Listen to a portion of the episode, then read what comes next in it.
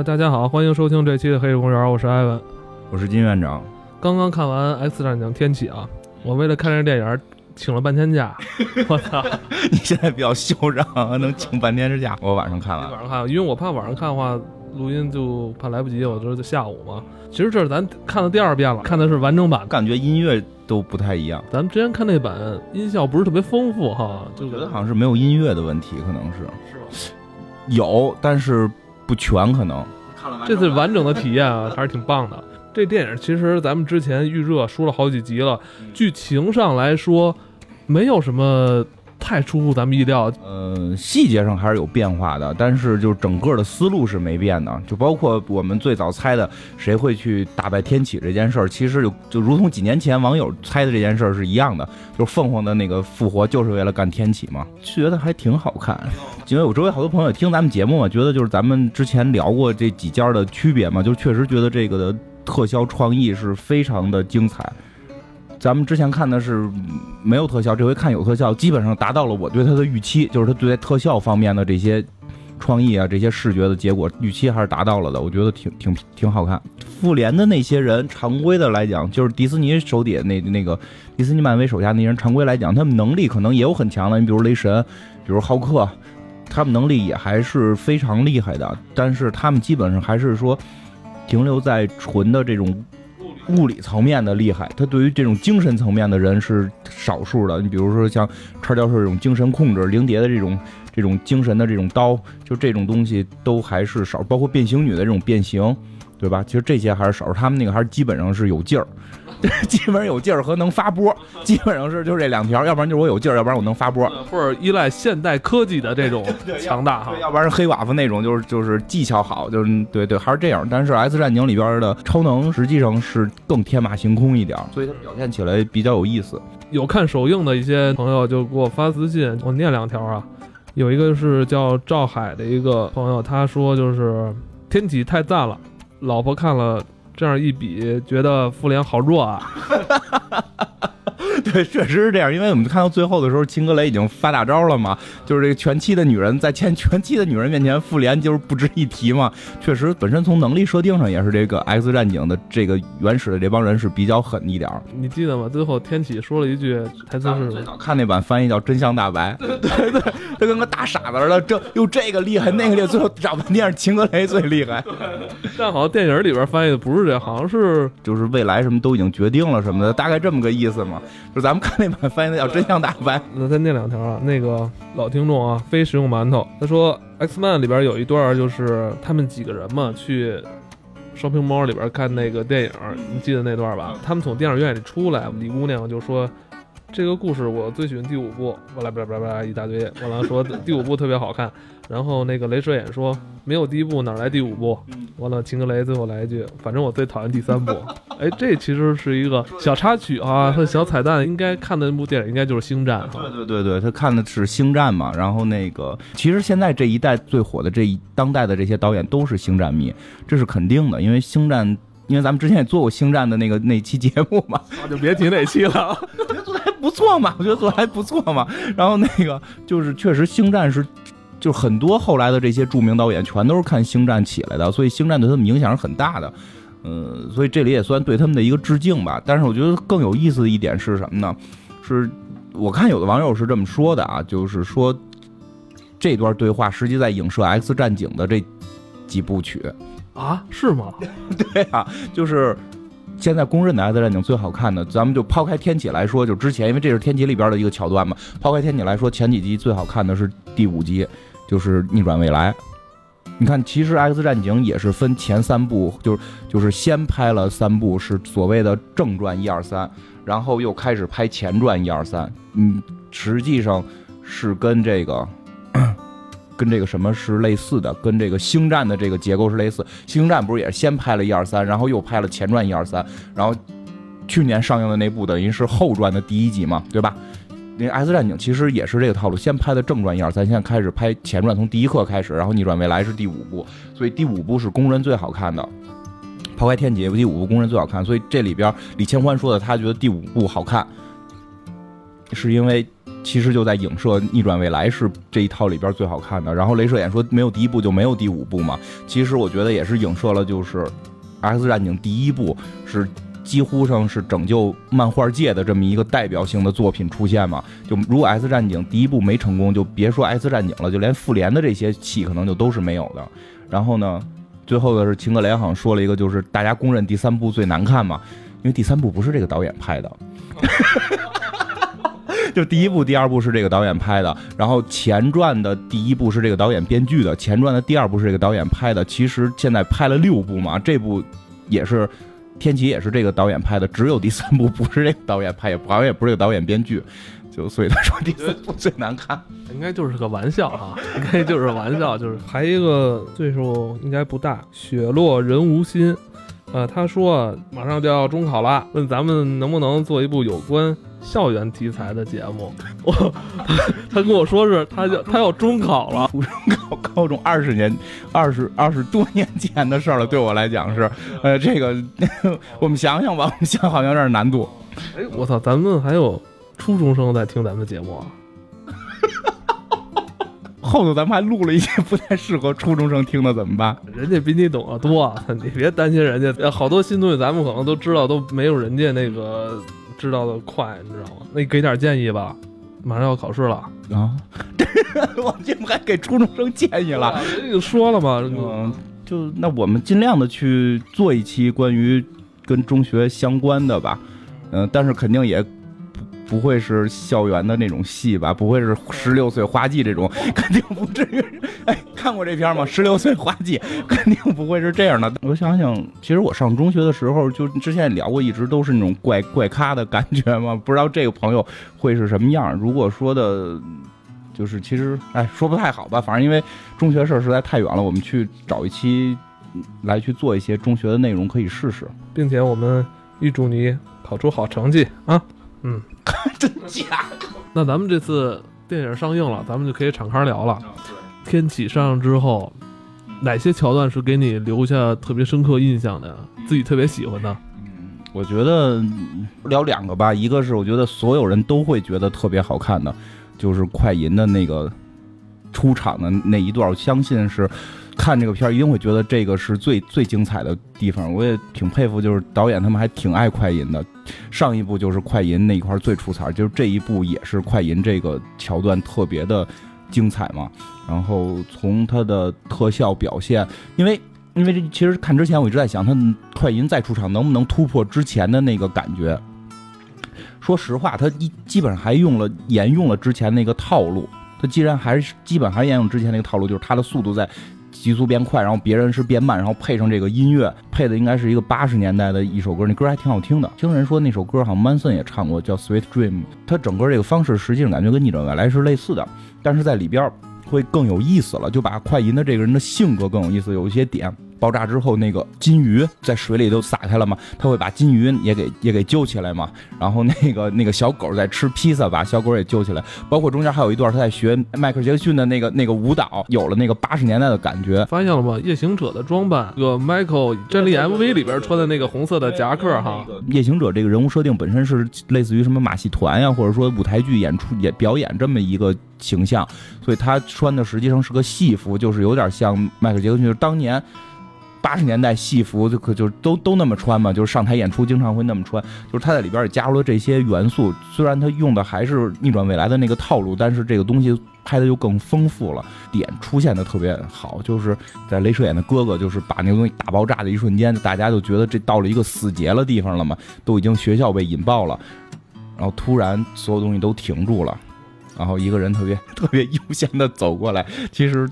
他这个节奏掌握特别好，这个时候我觉得大家会都觉得这个桥段会比较有有意思，一些细节，比如刚才你说那个他扶着人脖子这个细节，这些细节做的很到位。因为在第一次快银出来，就是逆转未来里快银出来的时候说过这句话，就是说我得扶着你的脖子，要不然我速度太快，你的这个颈椎会折。挪谁的时候都是挪着，都是扶着脖子挪，而且在看这个过程中，其实可以感到。电影院里边的笑声，快音一出来，大家就啊，就是这样。然后开始挪完那个野兽的这个人物形象，就第一个把野兽挪了，啊，野兽表情还那样，大家就开始哈哈就乐。然后最后挪狗的时候也会乐，就呃，在挪一对情侣的时候是吧？那情侣那两个的呆呆逼表情，还有一个小孩在梳头呢，是吧他觉得小孩那个发型太呆了吧？对对对，是真的是这样，就是就是他调动这个现场这个，因为超能力让大家乐，做的挺不错的。这一段不光是展现了他的超能力，包括把他这个角色人物性格对是吧？既玩世不恭，他又有爱心，连小动物都救，然后又比较有潮，给人弄头发嘛，又比较潮，又比较诙谐搞笑。就据说是这一段拍了一个月。那个在见面会上，他不是说他的戏都是一直在跑吗？可能就是这一部分 对呀、是他拍的最多对，的。其实你看其他地方快银，就是还有后来打天启有有那么一段，实际他他他的那个戏份没那么大，但是在整个片子里边的亮点特别的特别猛，就是一个多月全拍这个了。老我觉得是这样，就老有人是说去看电影，你要去。看出什么这种哲学呀？你要看出这个人生道理。哎呀，别扯了，你电影又不是哲学书，你看的就是视觉，就这一就有这两分钟，我觉得这票钱是绝对值的，真的是这样，有这两分钟票钱绝对值。然后再有一个，可能我自己会感触更深，但我相信应该也还有不少漫画迷会感觉特别有意思的，就是金刚狼的出现。就是我不知道是大家到什么地方会知道金刚狼要出来了，因为在这个片儿的所有的预告片儿，除了最后一部预告片儿最后一个镜头能看到金刚狼的爪子，然后金刚狼是一直没出现过的。《X 战警：第一课》里边，金刚狼也曾经出现过，只有一个镜头骂了一句那个万磁王和叉教授，他就消失了嘛。所以大家其实一直不知道金刚狼在这里边的戏份到底有多大，但是都知道金刚狼不会是主角，所以金刚狼什么时候出来，其实是一个看这个电影时候的一个一个兴奋点，在等金刚狼什么时候出来。然后呢，其实是看到秦格雷他们进入，而且他开始就没有金刚狼这条线嘛，就是根本没有金刚狼这条线，你不会知道他什么时候出来，只一直是看到秦格雷他们在那个。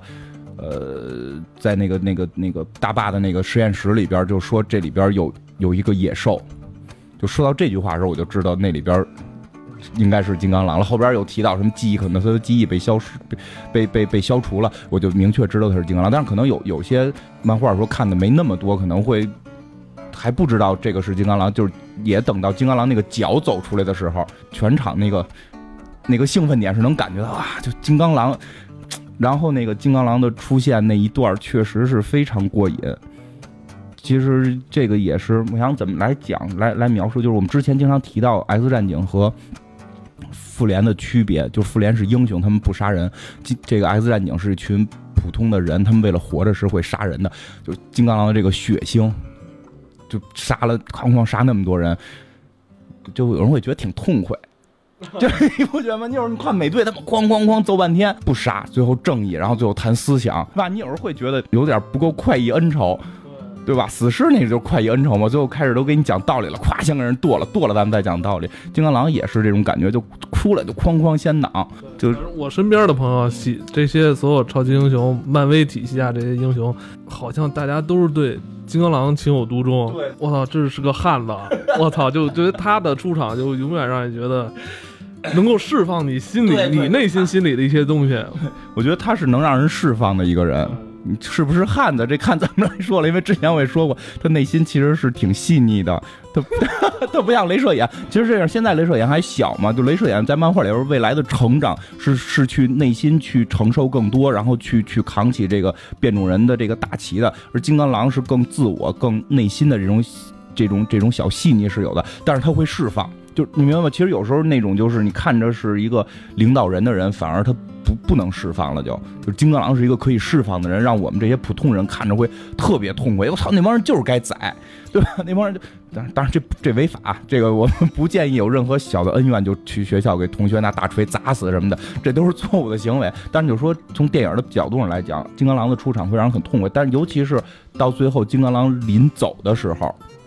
那一段是我觉得这部戏里边对我感觉最深的，就甚至让我心里边就有一些异样感的。金刚狼跟秦格雷又相遇了，而在这条历史线上，这应该是秦格雷第一次遇到金刚狼，因为他们拍的确实有点乱啊。这个历史线，我大概说一下，就这个金刚狼实际上就是没有经历过后来的那些事儿的金刚狼，这是一个年轻的金刚狼。这个秦格雷也什么都没经历过，秦格雷这两个人是从来没有相遇过的。然后他们在此相遇了。但是如果你跳出来看，你跳出这个电影看，它会给你一种另外一种感受。这个金刚狼是那个那个休·杰克曼已经演的第第七、第八个金刚狼了，就他是一个年迈的金刚狼了，而且这个秦格雷是一个第一次出演秦格雷的一个小秦格雷。然后他们两个之间那个感觉，是不是命中注定的这种孽缘？就就真的是有这么一种感觉，就是因为我不跟之前讲了吗？让我想起了《时间旅行者》的妻子，对对对对对，两个人就是我六十岁的时候遇到十几岁的你，对我三十几岁的时候遇到四十岁的你，对对对，两个人永远没办法在最合适的时间相遇的那个啊，对，是有那本小说吗？是吧？是是是，就是突然有那，就突然有让我有那么一种感觉。虽然这个故事里边的时间线，金刚狼还是年轻的。但是那个演员是老的，而且他确实那个演员现在也，你要翻出《X 战警一》，你看我那年轻的那个那个跟现在这完全是两个样。这是一个年老的金刚狼和一个年轻第一次扮演秦格雷的这个女孩这种相遇，就就是那种异样。而且之前不也聊过吗？在漫画里边最新最新的漫画《全心全意》里边的《X 战警》系列，就是就是一个穿越来的十七岁秦格雷，然后遇到了一个。死了妻子，死了孩子，然后那个经历了无数沧桑的一个两两鬓苍白的一个老年金刚狼，就这两个人在，这两个人都不是六幺六宇宙的，但是两个人都穿越到了这个宇宙，然后在这个宇宙相遇，然后就金刚狼突然就是就就那个那真的是这样，就是金刚狼挺年就在那种雪地里走，突然就是内心深处秦格雷跟他说话，金刚狼就哎你的声音又出现了，就这你能明白？然后那个秦格雷说这次不是你想象的，是真的。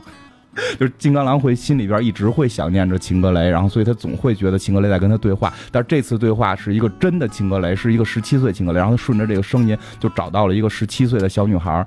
就就这个场景，我觉得当时设置就特别，按我们评价叫特别操蛋吧。这这部电影里边用一种另一种方式把这件事还原了，而且还有一个可能会有的，我无法确定的是什么？这个金刚狼是接着逆转未来的那个金刚狼吗？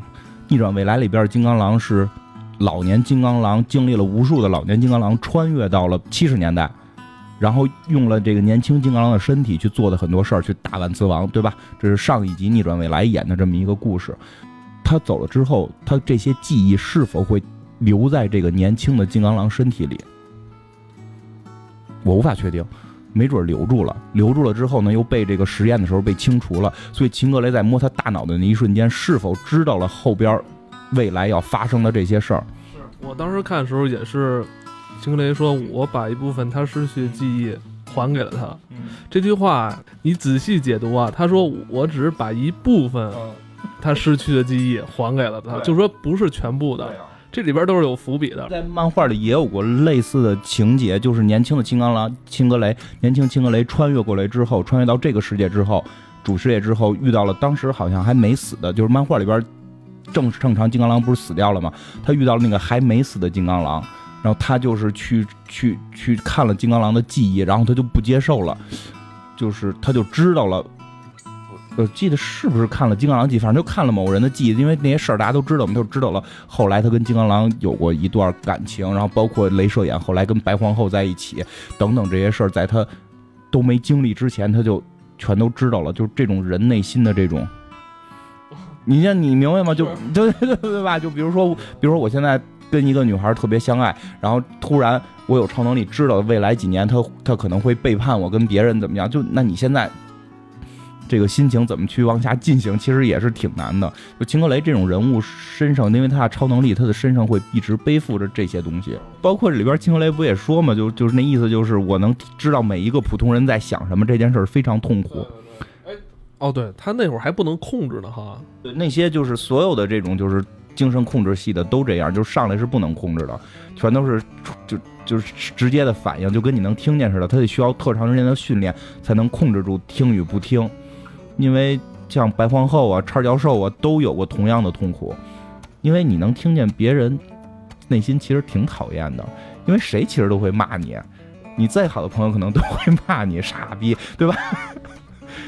但是不说就没事了，你知道吗？你要经常的跟一个人说话的时候，你要经常的自己内心要默念一句话，就是我知道你是一个思维窥探的超能力者，你要经常用 默念这句话。万一有人是呢，对吧？你一默念这句话，他们就以为自己被识破了。这次出演了这么多角色，其实也不少了。对，哪个角色的出场的这种表演给你留下比较深刻的印象，也是你觉得这部戏里比较出彩的？完全因为个人喜好的问题吧，我还是除了金刚狼啊，除了金刚狼那个客串确实太带劲了，但是就是说新的这些人物，我还是更喜欢灵蝶，虽然是在里边的戏很少。虽然在里边的戏很少，对你要说灵蝶啊，还有一个朋友跟我说了，一个叫辉宇杠 S M 的一个朋友，他说听完你们的节目，昨天看的天启凌晨首映场，超赞。不过片子里灵杰和金花说的不太一样，他那个激光是物理的。哎，对，这也是因为咱们之前，对对，咱跟那个让人说操，咱吹牛逼呢，操。他哎，他那人名字后头还有 S M 呀？他们那好多人好像是那个用别的号登录完有有有重名的话，系统自动就是是加一个字母后缀。我查我后来又详细的查了一下那个漫画的一些设定，哦，就专门又查一遍漫画，对对，查了一遍漫画的设定，在实际上就说灵蝶在后期的时候，他的能力确实能够对物理进行破坏，但是他的设定后来已经特别扯了，就是 他的设定后后期是说。对有机物进行精神伤害，然后对无机物进行物理伤害，然后这都是自动转化的，而且后来他武器是可以往外弹射的。片子里边不是开始刀，后来变成了一个那个锁链吗？绳子，行为锁链似的。就是他后来后期可以做弩，就是他可以用精神力做一个弩，他可以把弩射出去，然后把飞机给射掉了。就是就是这种设定到他的后期爆豆能力的情况下是有的，但是呢，说实话啊，我觉得。这个跟原始设定是有冲突的，因为为了视觉好看，你也可以想象，你光用激光刀瞎比划，如果没有什么太强的视觉效果，可能不管是电影还是漫画，它都是不够漂亮嘛。它为了这个可视性，就是把这个能力后来又调整了，就是对于物理东西还是物理伤害。但是它这个片子里没有体现的是他那个精神力的伤害。你比如他曾经就是用那个刀扎过金刚狼的大脑。就扎完之后，金刚狼是不会说物理的脑袋碎掉死，而是把他的记忆进行了这个搅拌啊，记忆记忆进行了这种吸收啊什么。我看你的手一直在做这个，有点搅拌。对，所以他这个设定是这样的，因为但是这这也可以看到，就是这一集里边，实际上很多人的能力已经达到了顶级能力。灵蝶这个真的是到了后期漫画里边，他才确定他的能力对对对无机物进行有物理破坏性。已经是他最终的能力了，包括万磁王。那这回万磁王也是爆豆级的万磁王。其实我们也能看到，之前的万磁王的能力也没这么强，对吧？X 战警第一部时候，万磁王特别费劲才能弄起一个那个叫什么那个潜水艇，对吧？第二逆转未来的时候是能弄起一个足球场。对吧？他在《X 战警》一二三的时候，也就是能弄个大桥。我这回整个就是磁极，就这个是漫画里边爆豆情况下的万磁王的顶级能力，也就是到这个程度。但是你看万磁王连汗都没出，灵蝶这个也是，就是他这个是一种爆豆能力情况下，是不是那个天启给他们开了光之后，他们接下来就这个能力会一直保持下去？对对对对对对，会会这样，会这样。那包括你看灵蝶那个，因为咱们最早看那版的时候，其实没看到那个特效。新的这版特效能看出来，就是灵蝶最早那个激光，就是那个能量能量刀是不不会往外长刺儿的，就是一把特普通的那种光似的东西。然后天启就是在在让它堕落的时候，让他那把能量刀变得跟火焰一样的能燃烧了。所以就是也可以理解为，就是他的这个能量刀现在能劈车呀，能劈砖头啊什么的，是天启给的他这个能量能力。包括像天使不也是吗？翅膀被他改造，这个是漫画里边都都有过的。最喜欢的这个人物就是还是灵蝶这个人物的形象吧，只能说是演的，因为他实在在戏里边的表现能戏份太少了。但是他的第一次跟那个跟魔形女的对话的时候，他那身军服有点是吧？有没有点女版老炮的感觉？女版老日本布兰辛格致敬冯小刚是吗？你不觉得有点吗？日本军刀，日日本的呢呢子料那种大大衣，就那个形象，我觉得比后来那个形象还好看。后来那个有点 S M 装的那个忍者服嘛，开始那身军衣，然后梳着马尾的那个形象，我觉得挺酷。到后来的就是大决战的时候的那个。出场那个空中的一个那个翻滚，然后把那个车劈成两半，然后落地的这个惊艳，有有一点惊艳的感觉。这个哎，可惜这个人物真是没有能再去深度挖掘他。挺可还是篇幅问题嘛，是吧？李千欢不是欢都给砍掉了吗？我现在特别纳闷，我现在他出蓝光 DVD 我一定会买，因为我特别纳闷李千欢的戏加在哪儿？全场我找不到哪儿能让李千欢去表演放花，李千欢那个会怎么加？难道就是纯是表演一下吗？反正那个也是挺期待的。那天使这次是死了吗？觉得是这样，就是老版的《X 战警》一二三，完全是一个全新的东西的出现。他以一种全新的手段去阐述这个漫画的故事，就像导演那回问答似的，他以金刚的角度去看待什么是 X 战警，所以他在里边对 X 战警进行了特别大量的修改，完全是为了符合新时代的这些东西。但现在呢，现在的情况是什么呢？是整个电影就是。超级英雄电影被推起来了，漫画也被继续的炒火了，所以其实用户反而有时候希望回归。之前讲过，灵蝶之前出现过，跟大傻子一样那个灵蝶，这还打个钉，还特别难看，也不会什么武术，因为它完全是为了塑造万磁王啊、塑造叉教授啊这些更经典的形象。但现在用户群的这个变大，然后对于漫画了解更深的这些人，对于这些二线人物开始这个更多的喜爱，因为二线人物的性格会更奇怪，像灵蝶酷酷的，就我其实我真挺喜欢这种酷酷的这种女孩嘛，受到一部分用户的青睐嘛，所以有可能有一种情况就是回归，就是回归把这些人物更回归的接近于漫画，有我觉得是有这种可能性，所以天使这个人物在未来。在未来，整个 S 战警体系里边还是很有很重要的一个成分的，所以他应该不会就此死掉，因为这里边也没有明确的说他死嘛。包括天使本身就是被天启改造过的，就是在漫画里边也有过这个桥段，这个情节是直接从漫画里边拿过来的，所以就是天使，我觉得不是说死掉了，咱们也可以称之为内战啊，是变种人之间的这个对决，真是往死里弄。是不是？对啊，因为真是真是往死里弄。对，这个真是往死里弄，跟另外两部内战不一样。X 战警一干架就是一座城市没，就只要 X 战警打架就是奔着一个城市没。如果他们是有天启这种级别的这种 BOSS 级战斗，就可能整个地球要毁嘛。因为这次也是万磁王，就是等于万磁王改了改变地球的磁极嘛，然后所以就什么悉尼歌剧院这些东西就就全都给掀起来了嘛。然后这个。天启也是一挥手，就是整个开罗这个城就就没了嘛，就做成一个变成一个大金字塔了。X 战警的能力是达到这种强度，你看复联就只能是说跟机场，跟机场干个架就完了，干个架就完了。对，这个还是有区别的。天启一直是说视变种人为自己的孩子，但是之前也我记得咱们也讲过，就是他跟万磁王有一定的相似性，但有区别的是，万磁王绝不会对变种人下手。但是天启是能对变种人下手的，最最优秀的那个潘教授，他觉得我碎土转生 是吧？大蛇丸是吧？就是就是碎土转生嘛，把那个我这肉体换换过去了。反正意思就是天启实际上是还是定义成邪恶的人，像万磁王是一个偏偏中间的人，现在也在不停的洗白他。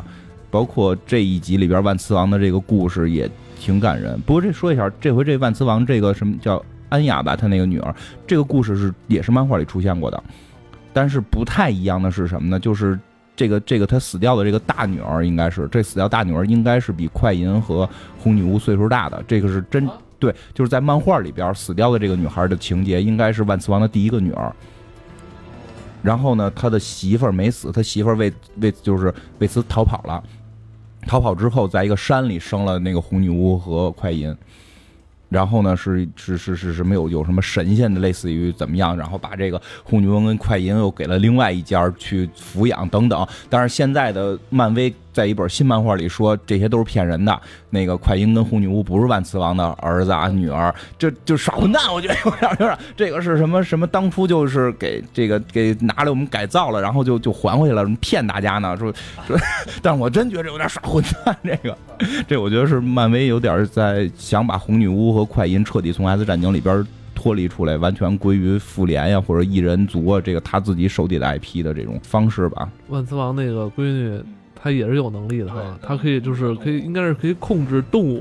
我操，这个挺厉害的。德鲁伊，开始不是就跟几个条跟几只鹿玩吗？对啊，他有这个暗示嘛，他能控制动物，还就是其实还有一点挺有意思的，就是万磁王是生活在东欧啊，对，这里边讲的是波兰，完漫画里边我记得没错的话应该是乌克兰，反正就都是华约。现在这个组织已经没有了吧？修正主义的组织已经被取缔了嘛？就是你知道，其实很有意思的一点就在于这儿，就是这个修正主义是不对的，应该可以说吧？就是你看万磁王实际上救了一个人，然后这帮人还把他告发了。不太敢把这个故事搁在美对，真的，如果这个故事发生在美国，实际上是有一些政治性错误的，因为这是个美国片子嘛，就美国人民应该是有人性的嘛。如果他救了你，他你怎么还能去害他呢？谁救了你谁是朋友嘛？就是政治，就是政治观点是是先放到一边，先是讲人性本身的善与恶嘛。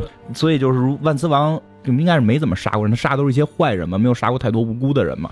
虽然他被通缉了吧，但是他去救了他的这个这个工友，这算是。工友，我觉得他们肯定有工会嘛，救了他们的工友，然后结果被工友告发，就这个情节就应该都真就是说发生在，所以他们要把它设定发生在一个修正主义的国家，挺像的哈，就是对你体即即使他救了我，我也要跟组织上汇报，就这种劲儿是吧？体会一下，他确实太像就是东欧的那个感觉了。个人利益不重要，对对对，重要的是我要看到这个事儿，我一定要汇报给领导。汇报给领导，对，就是这样。然后，然后其实那个叉就是这个万磁王的故事，尤其是早期故事，呃，集中营出来，在漫画里边也都是基本发生在东欧一带，包括他后来的姓啊改什么的，都是在东欧，都是改成东欧的那边的姓。包括最后他在一些平行宇宙，或者说他本身好像在那什么建过国，也都是在东欧建的国，就是。所以他这个人在东欧确实有很根深蒂固的这么一个情节在，就他不是犹太人吗？他他不回以色列，他老跟他们那边待着干嘛呀？里边他也回过以色列，漫画里边也都回过。哎，不，你说到起来，漫画里边万磁王的堕落其实做的会更有意思一点，就你就会那个那个戏铺的就会让你觉得他更应该堕落，回到以色列，然后他成为以色列人，然后以色列建国了，然后他跟那个叉教授也进行了很多关于变种人未来的发展的这种。这种讨论最后的结果呢，就是说他还是不太相信人类，但是他最终还是愿意跟人类去合作。然后他加入了一个组织，是是是这个屠杀，这个不叫屠杀了，就追捕纳粹的组行动。在《X 战警：第一课》里有过体现，就是他去找那堆当年的杀过他妈的这种老纳粹嘛。因为当时那个二战结束之后，很多纳粹在真实历史中，很多纳粹都是隐姓埋名逃跑了嘛。然后那个，但是他们其实都是这种满手双手沾满鲜血的这种这种坏人嘛，盟军嘛，就是他们会有一个组织，包括以色列，但是他们当时都属于北约嘛，就是去追捕这些老纳粹。然后在漫画里边呢，是说追捕到一定在这个阶段，实际上是是这个万磁王跟人类走的比较近的阶段。然后突然有一天，领导来了，跟他说：“我们不追杀，不追杀那个纳粹了，因为修正主义抬头了。”修正主义是我们现在最大的敌人，我们要团结纳粹，打倒修正主义。就万磁王一下就就不能接受啊！就是你不能为了你你对吧？就是我的这种这种父母的这种仇，我觉得我没报呢。然后你就为了你们这种这种政治之间的问题，你你牺牲我们个人的这些这这些人的情感嘛？所以他就不乐意。但是在这种大的政治的这种环境下，最后他的领导还是决定就舍弃万磁王的个人的想法，就是要接收纳粹。所以。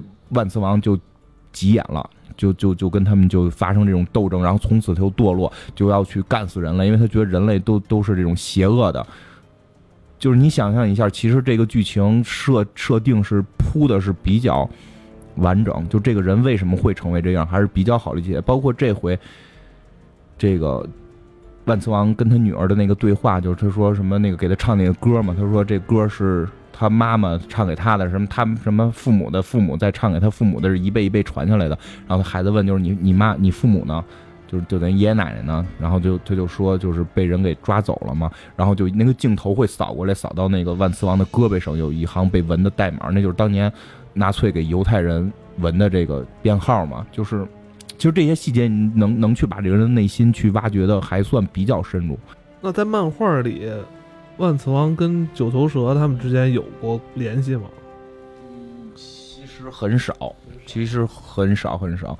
万磁王有一种游走于世外的这么一个一个一个状态，他就是为了保护变种人，而且他不会像天启的去杀害变种人，他他还是要保护变种人，跟天启有有一些区别。天启是为了个人的利益会会不择手段，而万磁王更像是为了变种人的利益，就是你明白，天启想的是变种人统治世界，但是我是变种人的头，我是神仙。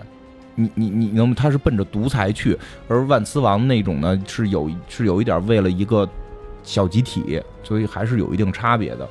那我们看这集里，咱们姑且算天启又牺牲了吧，他还是应该还是会复活的。说不太好，说不太好，但是他要想复活，不是也很简单吗？都是一都是都是导演编剧一句话的事儿。没准就是说最后烧的只剩一肉粒儿了，但是人都走之后，他这肉粒儿又重新长出来了，是吧？也不好说。对，这都不好说，这都不好说。但是这我也看到，就是凤凰的这个大爆豆嘛，就是对啊，就是因为有的时候看的时候，旁边也有也有也有朋友说，就是说这个这个青格雷怎么那么窝囊，还不出手？青格雷就是最后要释放自己的时候嘛，我操，觉得那会儿特别酷，就是他从那个走的那个、啊对对走那个残垣断壁上，完了突然就浮空了，嗯我操，就觉得那会儿特别震撼。角度拍的特别好，那个角度拍的，你感觉他真的是一种上，他是上帝。对对对，对对对，是这样。嗯，对对，其实拍的挺好。但是我我跟旁边朋友说嘛，我就说的，你他要是上来就出手，这戏就甭演了，就因为他确实是那种能量是不可控的，一旦发招就是就是爆豆程度。因为这里边也大概演了一些，就是 S 教授对他的大脑进行了一些屏障。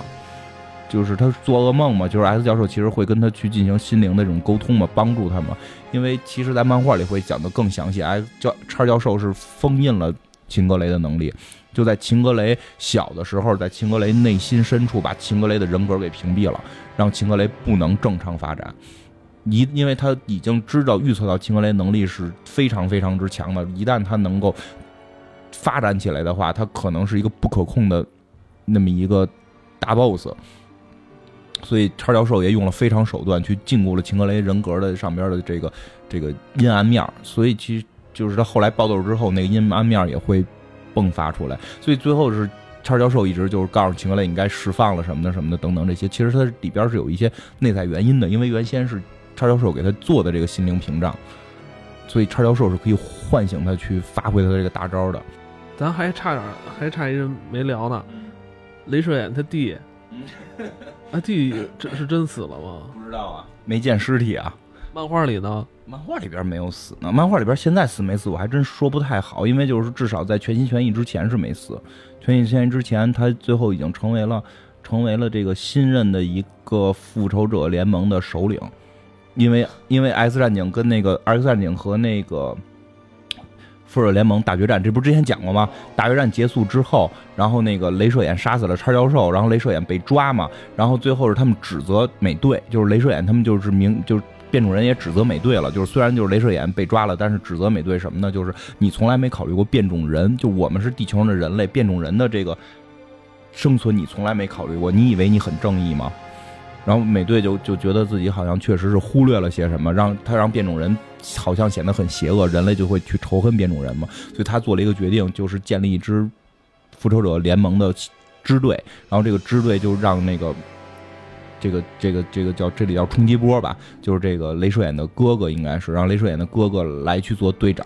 但咱电影里是说他是弟弟，翻译问题吧，我觉得整个情节看着怎么也应该是哥哥吧。对，因为我记得咱们看 demo 版的时候好像是哥哥，反正这个是翻译问题，因为就是 brother。而且你看那两个人的身高和那两个人的气场，也应该一个是哥哥，那个是弟弟的感觉嘛。然后，哎，不会在漫画里边谁是哥哥谁是弟弟，我有点我有点记不清了。因为就是就是因为他来回变这个设定，你就有点捣不清。好像在漫画里边他好像是弟弟，在漫画里边他好像是弟弟，镭射眼好像是老大。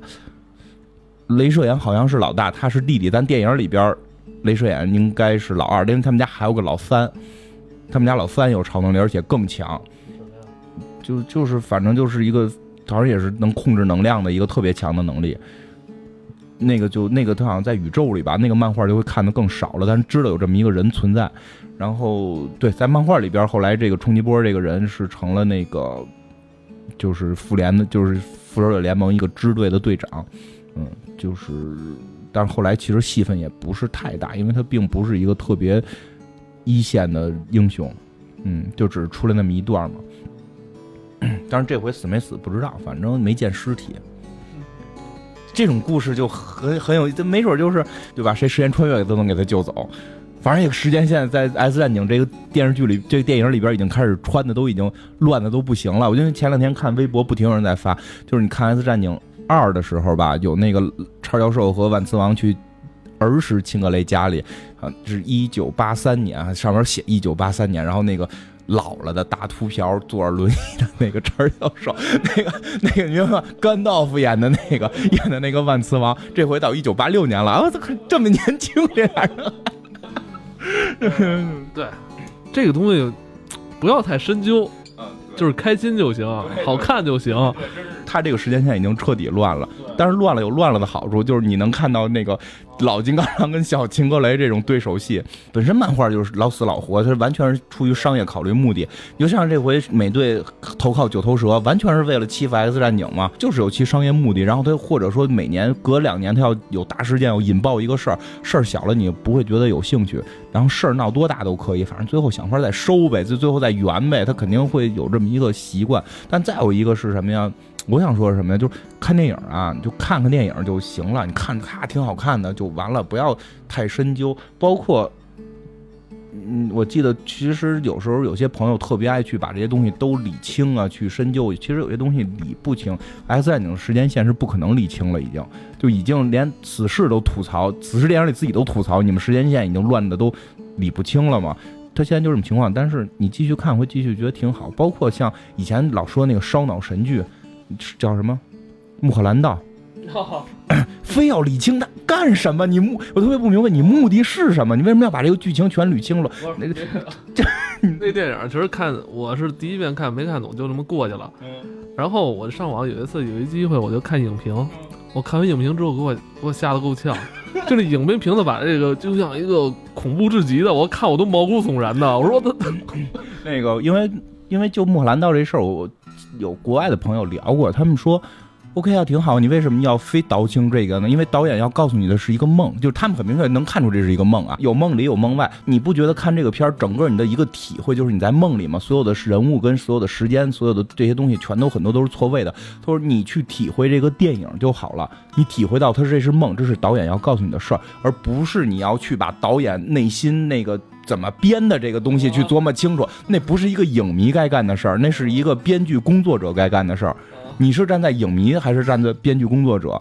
就是他，就是因为我跟一个。那会儿我也年少无知的时候，就是对电影也是充满这种想去倒腾清楚的这种冲动的时候，跟一个外国朋友聊过，美国人就是专门看电影的那些美国影迷，他们就说他们觉得他们更愿意站在一个影迷的角度去看电影，因为这是一种享受，而不是站在一个电影工作者的角度去刀清。那作为影迷，我们看的感受有了就 OK。其实《X 战警》也是，时间线乱就乱去吧。你去看那个快银的那个跑，你去看万磁王的这场内心戏，你去看年老的金刚狼遇上了年轻的秦格雷，你不管他戏里是什么样，但那个视觉上的感受你能感受到，对吧？就挺好的。所以我觉得真的这个戏还挺不错。你放放松，你看着高兴，而且他没传达负面情绪，这很重要。他传达是正面情绪，对吧？万磁王的改邪归正。对吧？快银对爸爸的这个这个去找爸爸去，万磁王那找爸爸，然后两个好朋友这个基友之间的关系，就他传达的是很正向的，而且但是很多人现在他放松不下来，我觉得他看这种电影，他也是带着很强的目的性去看的，批判的眼光，批判的眼光去看，其实没必要，就是让自己会玩嘛，让自己会让自己怎么让自己开心，就我觉得电影就跟个女孩似的。你可以看到这个女孩很漂亮就 OK 了，然后你非要关心她是不是扁平足，你累吗？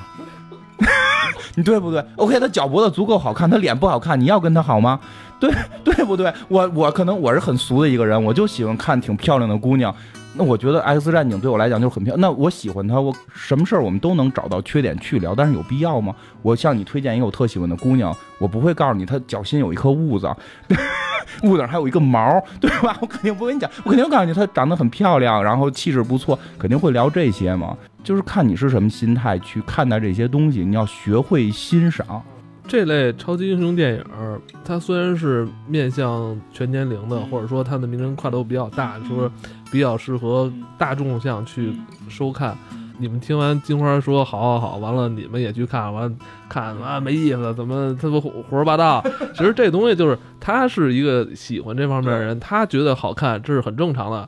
有没有人觉得不好看？就肯定有啊。哇，你不喜欢看，那不喜欢看就别看就完了。真的是这样。我就像之前讲那个，我那个朋友就爱看《小时代》，对吧？人家我觉得就是能在静安静安区买房子，我们觉得是胡说八道，看着有气。人看着就我们的生活就是这样啊，我们就这么小资啊。《小时代》的故事到底有多次？你你没在静安区买房，你就别说人次。所以真的都抱以这种心态去看去看他们。过好自己就行了，是吧？对，包括像《肖申克的救赎》，其实影迷都会觉得特别好看，我就不爱看，因为里边没有什么太多姑娘。我看些草莓，因为里边的女主角特别漂亮，那是一个特别老的黑白片嘛，很文艺嘛。但我觉得姑娘好看，我看上去，因为每个人有每个人的特性，我确实需要在看电影的时候能看到很漂亮的女演员，会让我有兴趣一直看下去。我操，这我还是第一次。那你那那这样挺好，因为我不知道你不喜欢这部电影。但是你说，哎，但你虽然不喜欢，但你从来不没有骂过他，因为我觉得那片子不错，我只是我只是我不爱看，就没有达到爱的那个阶段。对，因为那个片子它表达的，它它表达也是正向思想，我觉得只要表达正向思想的都是好片儿，除非你要你再表达一个错误思想，你你你你要表达一个修正主义是对的，我就一定批判你，这是义不义不容辞的批判你。但是像《肖申克救赎》，它表达也是自由啊、积极的这种人生的一面，挺好。那只是。只是我不爱看，就 OK，就就，但你不用去骂他嘛。你跟他有仇吗？你跟他也没仇啊，对不对？对呀，真是这样。我觉得还是这样，呃，没有必要把这种把给电影赋予太多嗯额外的一些压力也在里边，包括。也不要把它拿当做生活，你对生活不满的一个发泄筒。别这片子，我记得我他妈今儿我我花六十块钱买张电影票，我进去看完之后我就骂他，骂死他。因为为什么？爷我他妈花钱了，这样就不太好。对对对，因为因为其实你看，我们跟导演导演面对面，人家那个水平真的比我们高了不知多少多少，真的是这样。然后我我还得坐地铁回去改图嘛，就是真的不知道比我们高了多少多少。我们能想到的不是人家想不到，那只是。篇幅问题，对吧？有一些商业问题，人只能这么去做，所以没必要去说谁不好不好，就是喜欢就表达出喜欢就 OK，不喜欢不看就完了嘛。这年头啊，你喜欢什么，完你再说出来，其实也是一件挺困难的事儿，是不太容易。真是因为大家总觉得骂别人不好，好能好像能显示出自己的智力来，但我觉得如果我们能在夸别人好的时候，也能显示出自己的智力，应该是。更更厉害一点你不会觉得那这种人，在他们眼里就觉得你这人有毛病？无所谓啊，我从我从中学就是怪咖嘛，我从中学就被评为怪咖了，无所谓嘛。哦对，操，彩蛋还没聊呢，可能没聊了，差点要收了，我操，还是有彩蛋，应该也是给金刚狼预备的。说不太好这件事儿，说不太好，就是他看到结尾之后，那个说实话，这个彩蛋有点太草草了事了，因为我都觉得这个彩蛋，我而且是所有的字幕出完才能看到，我有点错过，正经的角色没出来，正经角色没有，指向不明确，旁边的我旁边几个不认识的那个在观影，看这这就完了，就真的是所有人都在等彩蛋，因为网上说了有金刚狼相关彩蛋，所有人都在等，等了特长时间，然后出完了之后。黑屏了，所有人都没走，觉得应该还有，因为他实在那个彩蛋太短了，实在那彩彩蛋太短，以及没有主要人物出现，没有任何惊爆点出现，然后就结束了，然后就出字幕，提供多少多少人工作。但实际上有一种，但是另外有说一点是什么呢？他最后出了一个名字，好像叫埃塞克斯公司。其实这个名字，如果对 X 战警熟悉的人，实际上它是还是有一定引爆性的。就这个人应就是他本这个埃塞克斯本身是一个 X 战警里边相当于仅次于天启的二号 BOSS 的名字。这个人物在中国翻译有很多版翻译名字，有叫什么惊愕先生的，有叫胸罩先生的，胸罩胸罩先生，有叫胸罩先生，所以有人可能在暗示胸罩先生可能会出现。我喜欢用“胸罩先生”这个词儿，你但是有地儿你查叫“惊惊愕”或者叫“惊悟”吧，就是这个人。但是有一点特别怪异的是什么呢？就是这个人实际上天启造的，但是在这个故事里边，天启没造这个人。这天启从三千六公元前三千六百年前啊，就就就睡了，一直在睡嘛，对吧？在因为漫画里边他没事会醒，他在什么一八几几年的时候醒过，遇到了一个英国支持这个变种的这么一个科学家，研究 DNA 的科学家，几几几年我忘了，反正遇到这么一科学家，就就把这个科学家改造成了变种人，然后还要去抓秦格雷和镭射眼，然后呢，在这个过程当中呢，就是最后秦格雷跟镭射眼他们把他给打败了，然后打败之后，这个惊愕这个胸罩先生就跳反了。但跳反之后，并不是投靠了 X 战警，而是自立山头，成了另一个二号 BOSS，就是跟天启也对着干，跟 X 战警也对着干。然后他最著名的一个成就是什么呢？就是在秦格雷假死状态的时候，克隆了秦格雷，就是秦格雷在一个湖底下变成一个茧了嘛，大家谁都不知道，以为他死掉了。这个情况下，他克隆了一个秦格雷，克隆的这个秦格雷跟镭射眼结婚，生了一个孩子，生了这个孩子就是后来的那个叫锁链的人。锁链这个人是就是。锁链这个人就是一个机器臂，然后那个有能使一个大炮，眼睛也能喷激光，然后他是一个时间穿越者，就是未来的锁链会穿越到现在，他是死侍的好朋友，而且这个锁链将会出现在死侍二，在死侍一的结尾里边特意提了，就是说我们可能会有死侍，就是可能会有这个锁链出现，可能会好像也提到可能会有这个惊愕先生，这个这个胸罩先生出现，所以有一种可能性。这个的片尾指向是指向了死侍二，另外一个问题呢，就是还有一点，他偷的是金刚狼的那个血，对，不是要偷了去拿的是金刚狼的这个血，这一点又有可能是指向金刚狼三，是金刚狼三已经明确的知道会有那个金刚狼女克隆体 X 二十三的出现，这个就是用金刚狼血克隆的，所以这也可能指向的是金刚狼的这个 X 克隆体，这个这克隆体 X 二十三的出现。可能会指向《金刚狼》的三这部电影。这部电影现在已经有一些拍摄现场的照片出来了。那个修杰克曼的那个胡子养的，他自己的真胡子养，那个大胡真的演的是一个苍老的金刚狼。那个体身身形都有一些感觉是那种稍稍微有一些臃肿的那种苍老，就是我很期待，就有可能指向这儿。再有刚才讲到那个胸罩先生在曾经去。克隆过秦格雷，然后促使秦格雷跟镭射眼结婚，也造成了很多跟 X 战警这个主要战团发生过争斗的事情，所以它同时也可能指向了 X 战警的下一步，所以最后就出现这个名字和拿血的这件事儿，其实就是很很开放性的，不确定是指向哪一部电影，而后后边这三部电影是否又会有联系，现在也不太好说。就是你听这个就觉得这个彩蛋还还还 OK 是吧？我操，我觉得那个要延展出来的这个东西太多了。但是我觉得也可能是因为他们没想好，因为他拍了一个这三部全能用的一个彩蛋。这好像应该也是白恩辛格最后一部 X 战警了，我记得。他好像是这么说的吧？这种这个还是看票房吧。对嘛？你看那个小罗伯特·唐尼早就说不演不演那个钢铁侠什么的，结果就是满处客串，噱头噱头。对，所以所以这个也说不太好。这所以这个，但是真的不确定这个片花到就是这个彩蛋到底指向谁。但是确实提出了这么一胸罩先生和 X 二三这个概念，呃，很有就是好的一点是可以看到。X 二三，这也是九零年之后吧，还是二零零零年之后诞生的角色？这是最新兴的这些变这个这个超级英雄，就这一代可能要立起来了。你想美队那都是二战时候的，钢铁侠都是六十年代的，青格雷他们也是六十年代，金刚狼是七十年代的，就死侍到九十年代了嘛。现在有可能会开始立。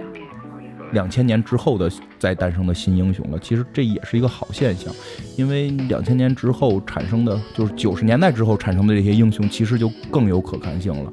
像 DC 的哈利奎恩，然后漫威这边的死侍 X 二十三，这些全都是这些新兴的英雄，其实很有看点。都他们的最大特点就是癫狂酷，就特别酷，要不然特别癫狂，嗯，会更极端一点。X 二三那种。网眼黑色网眼丝袜，然后这种脖子上有那种狗带儿，那种酷酷的那种女孩，看看吧，看看，反正确定《金刚狼三》里边它会出现，看看会是什么样吧。多聊一句魔兽吧，因为那天我看那个，跟跟跟你微信还说呢嘛，我那天坐地铁，大的那个视频在播魔兽的那个片花嘛，突然特别有一种感触，因为现在很多人都说魔兽的口碑不好。我真不知道大家还想要什么，因为当年我们去玩魔兽的那个年代，每出一个资料片的时候，那个 CG 是奔着十遍以上看，对吧？伊利丹那个就那个伊利伊利丹那那版就是七十级那版，那些话甚至都会说什么我被放逐了一万年什么，就对吧？你们是自寻死路，就甚至成为当年的一个网络网络流行语。一个短短两分钟的 CG 能看上十几遍，现在给你一个两个小时全程如 CG 一样的这么一个电影，居然你们还挑说什么剧情啊？说我，这儿得显示出资深嘛，老玩家姿态得得有。说作为魔兽玩家，以这个片花的质量，如果全程是这个片花的这种质量，我觉得真的是心里边是挺令人澎湃的。反正我看国外是影迷跟那个影国外影评打起来了。看看吧，看看到底怎么样。因为开始我预测剧情会让非影迷能够看懂，但是现在他们打起来就不太好说了。但是作为魔兽的真正的粉丝铁粉是绝对会支持。我已经买了一个那个毁灭之锤和一把暴风城之剑，我会举着跟 CS CS 一块儿去看的。有游戏元素能出现在电影里，我觉得我就已经知足了。嗯，我们标准都比较低。行，那这样，好吧，那咱这期就先聊到这儿。嗯，好，拜拜。嗯，拜拜。